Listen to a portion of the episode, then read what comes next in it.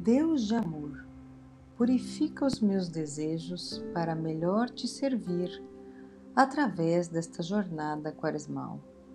Livra-me da tentação de julgar os outros para me colocar acima deles e deixa-me render, mesmo na minha impaciência, para com os outros. Que com o teu amor e a tua graça eu possa estar menos absorvida comigo mesma e mais cheia do desejo de seguir-te na vida que estabeleci de acordo com o vosso santo exemplo. Assim seja. Amém.